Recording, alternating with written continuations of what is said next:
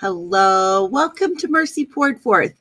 My name is Chelle Wagner. I'm so glad you came to join me today for a daily word of encouragement. So I've been reading lately, watching some other things that keep me encouraged. And one of the things that really inspired me was something out of this book that I had gotten from the library. It's called Shelter of the Most High. It's by Conalyn Cossett. It's book 2 in her Cities of Refuge series. So in it, this is a really interesting series. It's all about when Joshua and his warriors began to take the promised land to make the tribes safe within the territory that Yah had promised them. And there's a lot that shakes out in it. And it shows in her book series, she does it as a fictional book series, but how much, how many people are affected in the communities around them, which ones are enemies, which ones are just, you know, foreign nations that are learning brand new ways of serving a God, an Elohim that is for them, not against them, that loves them, that thinks that they're special and wonderful. And so in this particular book, the heroine of the story, her name is Sophia, and she has been through great tragedy and is enduring more tragedy, all from somebody who wants revenge against somebody else and decides to use her as a pawn in their game. So anyway, I don't want to give away too much of the story because hopefully you'll be able to go read it. But there's a certain point in the story where she has allowed herself to make a bad choice. She changes her mind and does not go through with this bad choice, but this bad choice would have had her hurt the high priest. And so I just want to read you this one little portion, because what the high priest in this book does ends up changing her view of everything. She says, a large palm curved beneath my chin, and I squeezed my eyes shut, anticipating the pressure of his hand, squeezing like a vice, and the haughty sneer of a man whose eclipsing power far outshadowed anything my father could have even imagined. Her father was like a high priest in a paganistic religious system. Okay. That exacted blood vengeance for everything, right? Okay. So a man whose eclipsing power far outshadowed anything my father could have even imagined. But instead of crushing my jaw in an iron grip, Eleazar gently lifted my face, waiting until my eyes fluttered open in surprise. The high priest did not look down on me with disdain. He did not chide me for my foolishness or my ignorance. Instead, he looked me straight in the eye. There was no contempt in his countenance, none of the arrogant mockery that characterized nearly every interaction I'd ever had with my father. There was only a deep compassion in his warm brown gaze, so full of unexpected tenderness that my chest ached. You know, prior to this passage, she was just explaining and pleading that her cousin's life be spared and not her own, right? And that her life wasn't really worth anything is what she had been saying in her pleadings. Now, this is his response to her. What makes you think your life is worth so little? He said, his voice soothing, as if he were speaking to a child. The Almighty Creator spoke your being into existence. How could you be anything less than precious? You know, that was my thought for the day. How, if the Almighty Creator decided that you or I or any other being should have life, how can we disdain life and say that it's not precious, right? All life is precious. And we have a wonderful and mighty creator. And with that, I wanted to share just a couple of things along that thought. You know, we can all get down. We can all get into that lower frequency. I've been really watching a lot of Dr. Laura Sanger's videos, and I'd read a lot of Dr. Carolyn Leaf's work and watched some of her videos and talking about like what produces the higher frequencies of life and what produces the lower frequencies of death. And it really starts in our thought life. And it's so important not to allow the enemy to come against us with negative thoughts, bringing us down, bringing those that frequency that our heart and brain needs to keep our whole body functioning. And when we think about that in a larger level than just on an individualistic level, this is so important to the body of Mashiach, that we encourage one another, that we let each other know that you're important, that we speak words of life into others' situation, and we don't disdain others and look down on others and look at people with judgment. Not everybody's going to be in our understanding of wherever our current understanding is on whether it's, you know, an understanding of scripture or Yah's name or, you know, the day that we celebrate or any of these things, you know, we need to operate where Yah has us operating in our obedience to him, but we also need to know how to have love and compassion and grace towards others, whether they're on the same plane that we are or not. And we need to get a grip and understand there's the people that are operating on a much higher plane of understanding than we are. I know there are, you know, in my case, I know that he has his servants on the earth that have so much more understanding than anything I could ever even hope to, right? But it doesn't mean that I'm no one or that I'm not precious in his sight. And so I want you to embrace the fact of where Yah has you on your journey and fill your heart with gratitude for the things that he has going on in your life, and ask him how you can share the love that he shed abroad in your heart with others that come across your path. That is where the life and love and hope of Mashiach is. All right. So I'm going to go ahead and share my screen because I wanted to share these scriptures with you today. Some of my favorites, Psalm 139.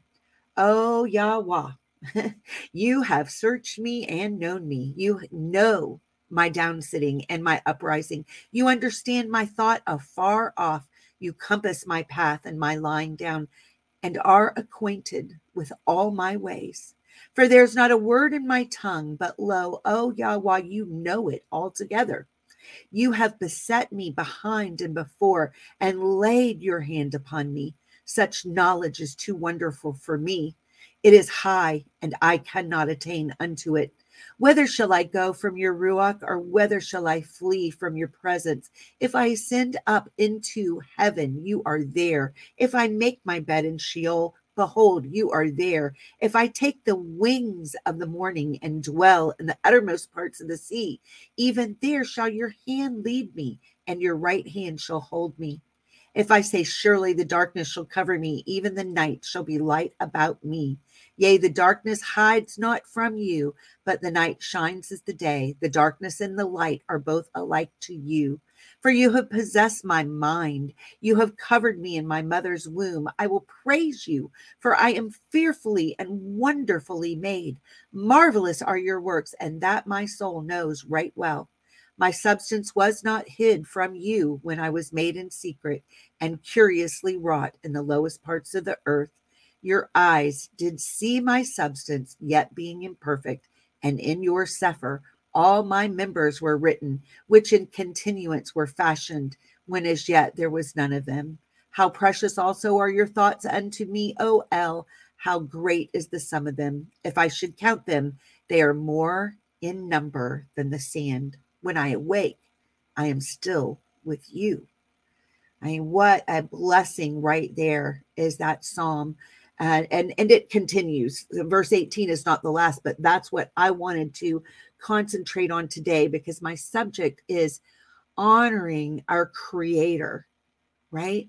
Honoring the fact that He, in His wisdom, decided to create us, and how that deserves our gratitude. So here it is in the Hebrew and in the pictographic language, Creator God, Bara Elohim. So what I really wanted to look at here is even just this Bara. We've got a Bet, a Resh, and an Aleph. And there's nothing that shows something better. This is a primitive root word for create, and it's Yah's creative ability in this instance, right? It's what He is able to do, not what we are able to do, you know, as people with the things that He's already put in place. And He gives us that creative ability to work with what He already instituted. But I'm talking the Creator, the one who put all the elements in place, right? So let's look at that, because I wanted to, and in fact, I may look at this on the audio. I think I will save it for that. We will go into this a bit on an audio lesson, into this Bara, the Creator. For right now, then, I'm just going to continue to give you some things that He put on my heart. We see this Bara that we see here, Bara Elohim, where we see this is right in the first line of all of Scripture, Genesis 1:1, Bereshit 1:1. In the beginning, Elohim created, that's the word, Bara, the heavens and the earth, right? In the beginning, we see it right here. And I love it. And I love how in the Sefer, He does reinstitute, they have reinstituted where the Aleph and Tav show up in Scripture so that we can see that, because we don't get it in our English translations. So we see right here, it highlights what we miss in the mainstream translations, that our Savior was there as a co-creator from the very beginning. And all of Scripture bears that out, right? So then we look at John 1:1-5. And my husband used this in his Mercy Poured Forth on Sunday. So, and it was just such a good word. In the beginning was the Word, and the Word was with Elohim, and the Word was Elohim. The same was in the beginning with Elohim. All things were made by Him, and without Him was not anything made that was made. In Him was life, and the life was the light of men, and the light shines in the darkness, and the darkness comprehended it not. Isn't that just beautiful? We see right there, Yahusha is the Word of our Elohim that was present in the very beginning as well. We see that in this following Scripture from Colossians. So this is Colossians 1:15-17. And it said, who is the image of the invisible Yah, the firstborn of every creature, for by Him were all things created that are in heaven and that are in earth, visible and invisible, whether they be thrones or dominions or principalities or powers. All things were created by Him and for Him.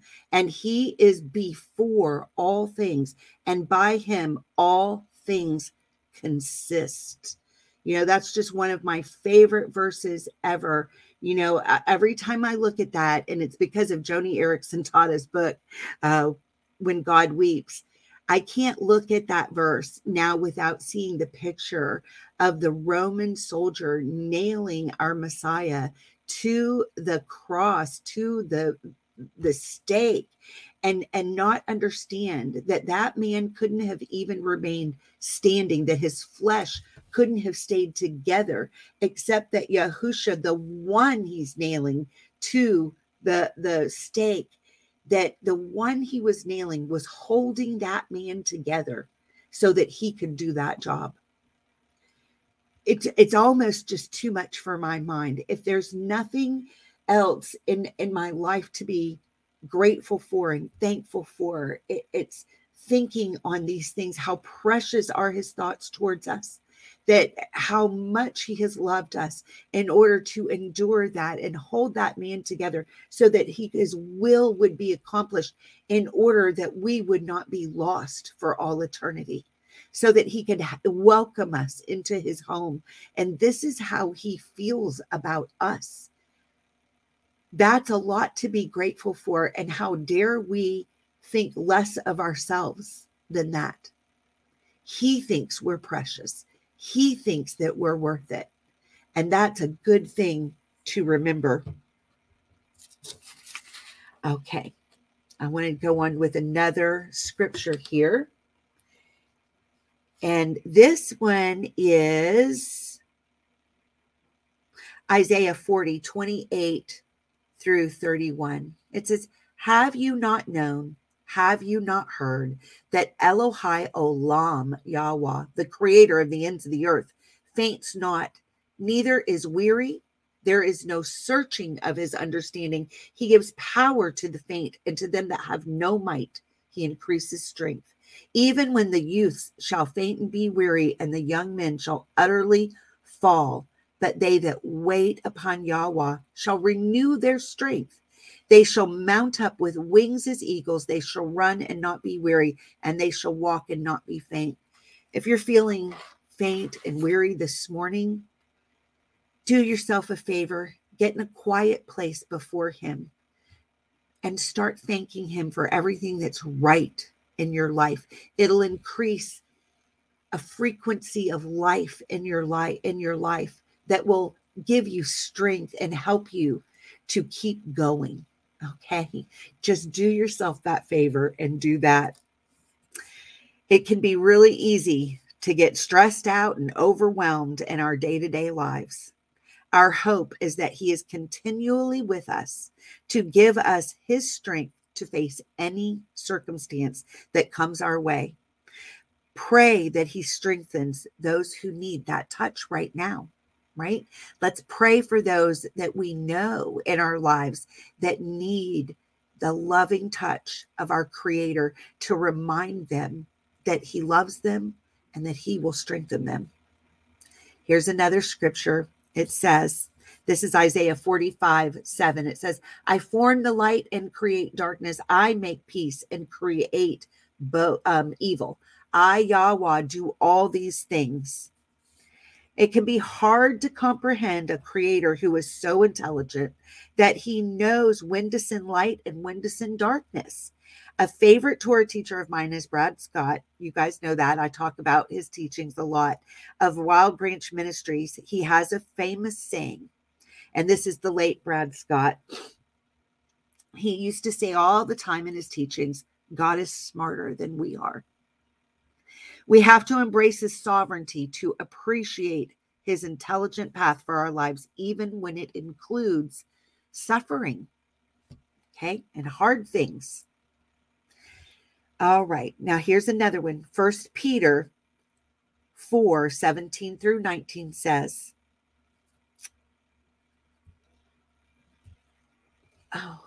"For the time has come that judgment must begin at the house of Yahweh, and if it first begin at us, what shall be of them that obey not the Besorah," those that won't obey the good news of Yahweh? "And if the righteous scarcely be saved, where shall the wicked and the sinner appear? Wherefore, let them that suffer according to the will of Yahweh commit the keeping of their souls to him in well-doing, as unto a faithful Creator." And that's 1 Peter 4:17 through 19. Remember that if you are suffering from the circumstances of this life, keep your faith in his goodness. We see right now through a glass darkly on this side of the veil that the other side contains his kingdom, right? But one day we're going to see that kingdom very clearly, and it's going to be worth it all. One of my favorite songs for years and years and years now is Rita Springer, "Worth It All." because it's going to be worth it all. So keep fighting that good fight of faith. I hope this encourages you, and I hope that you embrace it and remember how important it is to encourage others. You know, I think about a story I heard not long ago from a friend of mine of a young boy, and someone had decided to tell that young boy, "You're special. You're a good child." Now, this child had been inundated with so many negative words, but one person said one good thing, and he went around from day saying, "Do you know what he said about me? Do you know what he said about me? He said I'm good. He said Yah has a plan for me. He says that Yah wants to use me in this life." The power that we have to speak life to others is incredible. Don't forget it, and speak those words of life. All right. Love you guys, and shalom. I hope you have a wonderful day.